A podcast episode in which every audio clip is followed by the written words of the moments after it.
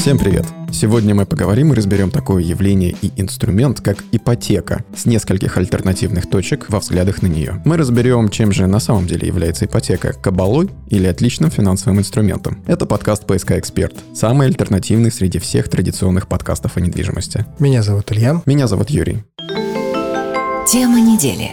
Итак, у нас есть такое явление, как ипотека. Как мы знаем, с каждым годом, да что там годом, месяцем, ипотечных заемщиков все больше, да и суммы кредитов тоже растут. Статистика тут не даст соврать. Насчет ипотеки есть два полярных мнения. Мнение первое. Ипотека – это долги. Причем долги немалые и долгие, а значит это плохо. Мнение второе. Ипотека – это использование чужих денег в решении личного квартирного вопроса, а значит это хорошо. Самое интересное, что оба мнения, в общем-то, довольно стройно обосновываются сторонниками и того, и другого взгляда на ипотеку. А значит, правильного ответа как бы и нет. Правильный ответ все же есть. Точнее, ответы, поскольку они не универсальны. Ровно как спорить о том, что лучше двухкомнатная квартира или четырехкомнатная. Совершенно невозможно, не зная потребностей. Поэтому сегодня у нас аж 8 альтернативных точек зрения на ипотеку. И поскольку мы подкаст экспертный, то наша задача дать как можно более целостную картину, которая складывается, как всегда, из многих элементов фактов. Все озвученное далее не является рекомендацией или призывом к действиям. Это лишь набор фактов, которые вы вольны учитывать или не учитывать. Вы слушаете подкаст о недвижимости «ПСК Эксперт».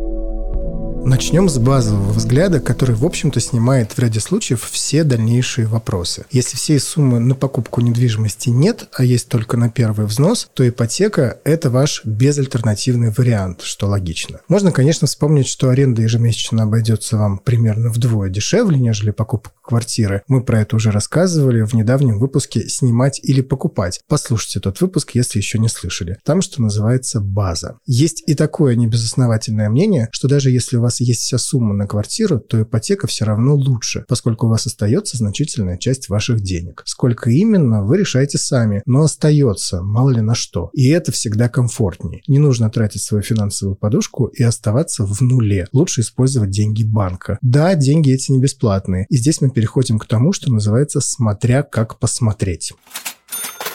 Альтернативный взгляд номер один. Ваша ипотека с каждым годом дешевеет. Дешевеет она за счет того, что платеж остается неизменным, он не индексируется, а все остальное, кроме рубля, дорожает. Рубль дешевеет это много для кого и для чего плохо, но для ипотечника, как и для российских, например, импортеров, это не так уж и плохо. Для наглядности сравним, сколько можно было бы купить чего-нибудь за сумму среднего ипотечного платежа 5 лет назад и сейчас. Сравнивать, кстати, очень удобно, потому что есть такой интересный факт. Средние размеры платежей по ипотеке в России практически не меняются за последние 5 лет. Это около 20-25 тысяч рублей. Жители крупных городов, наверное, сейчас грустно вздохнули, но средняя сумма по стране именно такая. Давайте возьмем побольше, ну, 40 тысяч рублей, и замерим по потребительской корзине, минимальному набору продуктов и услуг, которые нужны, по мнению статистиков, для жизни. Пять лет назад, в 2018 году, средний размер потребительской корзины составлял порядка 8100 рублей. Конечно, мало кто на такие деньги жил, но нам важны здесь цифры не абсолютные, а динамика. А динамика такова, что в 2023 году стоимость той же потребительской корзины составляет порядка 14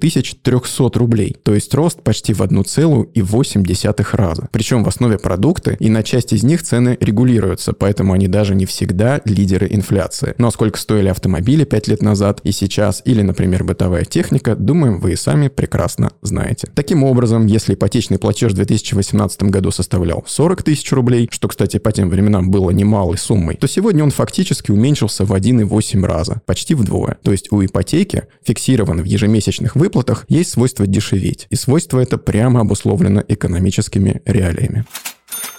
Альтернативный взгляд номер два – переплата. Как же переплата, скажете вы? Ведь на круг с учетом переплаты по проценту суммы выплат за ипотеку кратно превышают начальную стоимость квартиры. Рассмотрим и с этой стороны. Возьмем двухкомнатную квартиру площадью 50-60 квадратных метров, которая, например, в Санкт-Петербурге сейчас стоит в среднем 12,5 миллионов рублей в новостройке. Кстати, в телеграм-канале группы компании ПСК есть интересная статистика о реальных средних ценах по классам недвижимости, комнатности и метражам. Сколько чего чего сейчас стоит в Петербурге. Найдите наш канал в Телеграме и посмотрите. Итак, две комнаты, 12,5 миллионов рублей. У нас есть льготная ипотека, которую мы возьмем по максимуму под 8% годовых. В реальности банки предлагают ставки пониже, а если речь идет о семейной или IT-ипотеке, то там вовсе 5-6% годовых. Но мы возьмем 8. Возьмем также минимальный первоначальный взнос 20% и максимальный срок займа 30 лет, чтобы уж по полной программе, что называется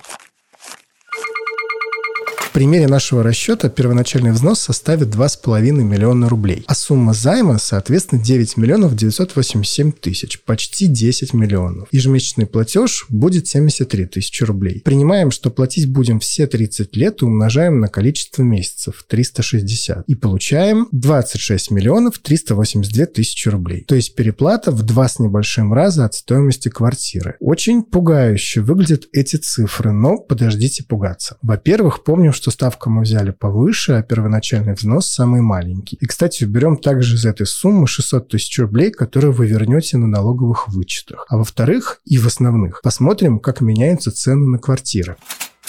В 2013 году, в ноябре, то есть 10 лет назад ровно, средняя стоимость квадратного метра на вторичном рынке Петербурга составляла 95-96 тысяч рублей. Мы смотрим рынок вторичный, ведь э, купленная в новостройке квартира при продаже очевидно переходит в этот статус. Так вот, сегодня на том же вторичном рынке средняя стоимость квадратного метра 198 тысяч рублей. То есть увеличилась более чем вдвое только за 10 лет, далеко не за 30 лет. Постойте, скажут наши слушатели. За последние три года ценник на недвижимость недвижимость улетел вверх, потому что запустилась льготная ипотека и потащила за собой ценообразование в новостройках, а за ними и на вторичном рынке. И вообще не факт, что будут подобные истории в будущем. Верно. Давайте посмотрим на июнь 2020 года. Льготная ипотека уже была, но на цены она влиять еще не начала. За эти почти 7 лет, с ноября 2013 по июнь 2020, средний квадратный метр подорожал с 95-96 тысяч рублей до 130 тысяч рублей. Примерно на 35%. И здесь вроде все бьет бьется. От нашего условного периода выплат прошла четверть времени, а ценник вырос уже чуть больше, чем на треть. Но давайте посмотрим еще дальше назад, в 2005 год, а также вплоть до 2020, чтобы нам не портить статистику ростом цен за льготные ипотеки. За эти 15 лет никакой льготной ипотеки не было, а были только довольно высокие ставки и пара экономических кризисов до кучи. И за эти 15 лет в том же Петербурге средняя стоимость квадратного метра на вторичке выросла с 35 тысяч рублей, вот уж были признаться, времена, до уже озвученных 130 тысяч рублей в середине 2020 года. Это почти четырехкратный рост за 15 лет. А у нас, напомним, в примере расчета ипотека на 30 лет. Гарантии, конечно, давать невозможно, разумеется, нет. Но всегда можно оценить ретроспективу и сделать соответствующие выводы. А следующий у нас альтернативный взгляд номер три. И это мнение, что ипотека это, конечно, неплохо, но можно ведь и подкопить, откладывая ту же сумму ежемесячно. Разумеется, не просто в банку в шкафу, тут и говорить из-за инфляции было бы не о чем, а в банк, на депозит под процент. Реальность такова, что вы или не выиграете ничего, или будете испытывать определенные неудобства. За последние 10 лет средняя ставка по вкладам почти не менялась – 6-8% годовых. Да, бывают значительно повышенные ставки, на короткий период, особенно сейчас они есть, но такие предложения ограничены сроком обычно до 6, ну 12 месяцев в лучшем случае. Но, допустим, вы нашли великолепнейшее решение, и все 10 предыдущих лет ваши деньги хранились под средние 8% годовых и с возможностью пополнения. И вы не сняли со счета ни копейки. Проценты капитализировались. Вы внесли, например, миллион рублей, а 10 лет назад это солидная сумма для первоначального взноса, и докладывали деньги каждый месяц из расчета, ну, как за ипотеку. Например, по 15 тысяч рублей. Опять же, 10 лет назад это приличный средний ипотечный платеж. А по условиям нашей задачи, раз ипотечный платеж не меняется с годами, то значит и сумма пополнений тоже не меняется. И на выходе ваш миллион с учетом всех пополнений и капитализации за 10 лет превратился бы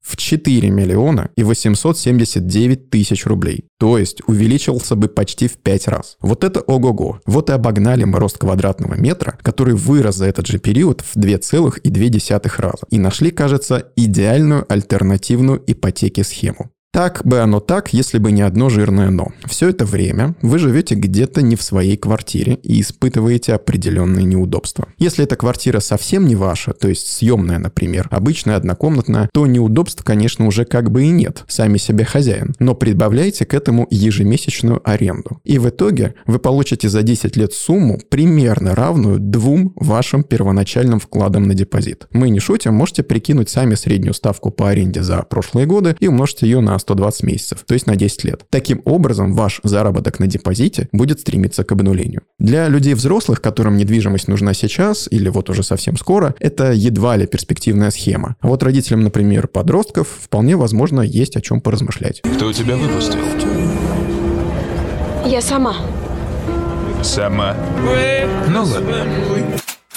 Альтернативный взгляд номер 4 – экзотический. Ипотека – это способ взять дешевый кредит на фоне остальных ставок по потребительским кредитам. Кредит, который натурализован в недвижимости, а затем с некоторыми итерациями и по истечению приличного времени можно вытащить живые деньги. Это, конечно, специфический подход, и здесь должны вы быть готовы к тому, что стоимость квадратного метра на вторичном рынке в текущий момент отстает от новостроек. Таков рынок сейчас. Раньше он таким, кстати, не был. И не факт, что все не вернется вернется на круги своя. Но сейчас именно так. То есть ждать придется не только пока дом достроится, но и пока цены подтянутся и можно будет совершить продажу без потери в цене, хотя бы относительно начальной стоимости. Плюс переплата по кредиту, которая есть в любом кредите. Если рассуждать в таком ключе, это будет довольно долгий процесс. И едва ли оно того стоит.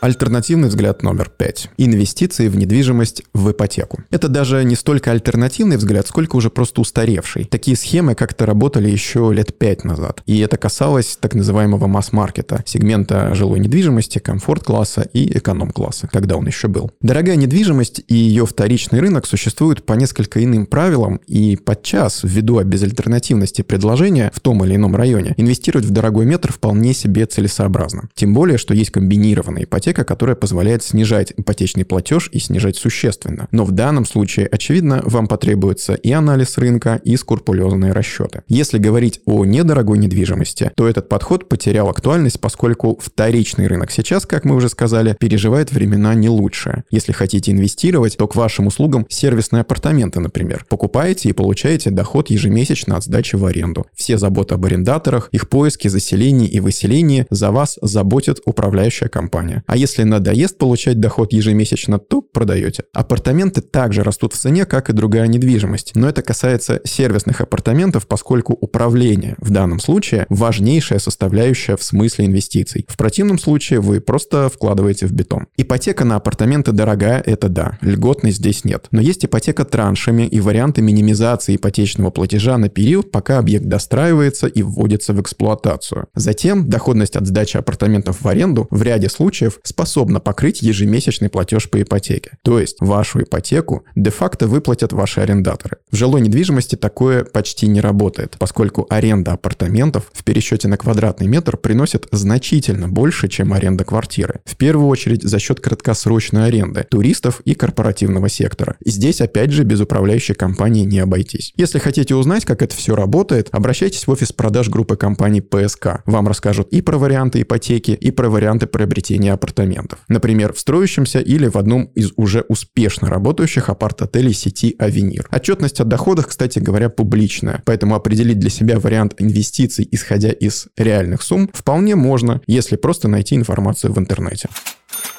Альтернативный взгляд номер 6, а точнее претензия. Ипотека разгоняет цены. Есть такая закономерность, уже мы ее даже коснулись, и прослеживается она довольно отчетливо. Кстати, примерно похожая картина во всех развитых странах наблюдается. Ипотека дешевая, даже очень. Даже дешевле, чем в России, но цены на недвижимость высокие относительно доходов населения. Но кроме ипотеки, цены растут и на строительные материалы, и на землю, и на комплектующие, и на отделку, а также на рабочих и на технику, которая это самое самое жилье строят. Регулярно можно увидеть в новостях, что ФАС в очередной раз озаботился резким ростом цен на ту или иную строительную номенклатуру. Последний недавний пример – это рост цен на арматуру на четверть всего за три месяца. Совокупные растущие затраты на себестоимость вообще-то и определяют рост стоимости квадратного метра. Если вы искали, например, земельный участок года 2-3 назад и сейчас да просто поддачу, то отлично знаете, как выросли цены. А в черте городов под многоквартирную застройку картина еще более, скажем так динамичная. Доступная ипотека прежде всего увеличивает спрос. На фоне этого цены, конечно, растут, поскольку если застройщик продаст все квартиры в строящемся доме сейчас, то как он будет завершать строительство в перспективе роста затрат на стройку как таковую? Да как-как, легко. Банк дал кредит. Да, но кредит-то не бесплатный. Это называется проектное финансирование, ставки по нему отталкиваются от ключевой ставки ЦБ, с которой сами знаете, что творится. Какого-либо льготного кредитования строительства по аналогии льготной ипотеки для застройщиков не существует. Альтернативный взгляд номер 7 в продолжении предыдущего – это взгляд Центробанка. Мысль простая. Льготная ипотека – это плохо. Она создает риски пузырей на рынке, и давайте ее сокращать. Оставим только для отдельных категорий населения. Очень интересная позиция, поскольку альтернатива, собственно, а как тогда покупать жилье широким слоем населения, не озвучивается. Как бы мы это ни называли, да, на мой взгляд, она все-таки происходит. Это даже не риск, это факт и неизбежность, это системный изменения.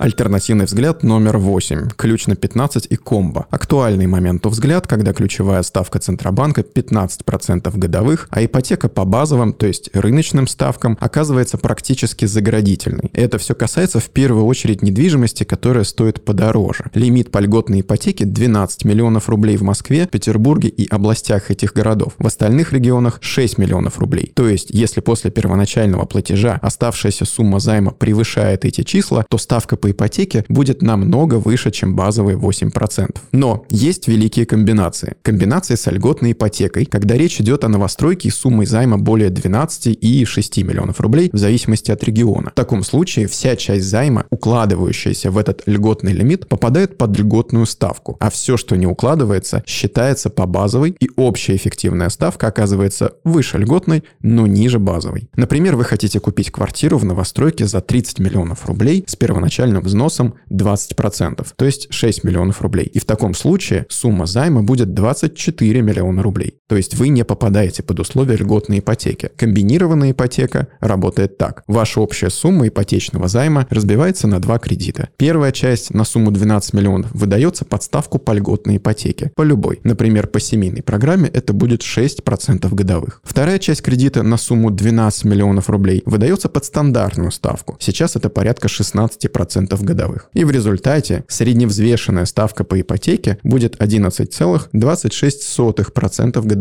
а не 16, как если бы было при займе всех 24 миллионов по базовой программе. А если применить субсидированную ставку от застройщика в рамках этой же самой комбинированной ипотеки, то средневзвешенная ставка в нашем примере будет уже 9,66% годовых. И есть два важных правила. Максимальная общая сумма кредита по комбинированной ипотеке не может быть более 30 30 миллионов рублей. Чем меньше сумма кредита, тем меньше будет средневзвешенная ставка. В общем, вариантов внутри этого варианта множество. Точные расчеты предложения конкретных условий всегда можно получить в отделе ипотечного кредитования группы компании ПСК при обращении в офис продаж. На этом завершаем наш альтернативный выпуск. С вами был подкаст «ПСК Эксперт». Слушайте нас во Вконтакте, Яндекс Музыке, на Ютубе, в Одноклассниках, Apple подкастах, в общем, везде, где вам будет удобно. Хорошей недели. Пока. «ПСК Эксперт» – экспертный подкаст о рынке недвижимости Петербурга.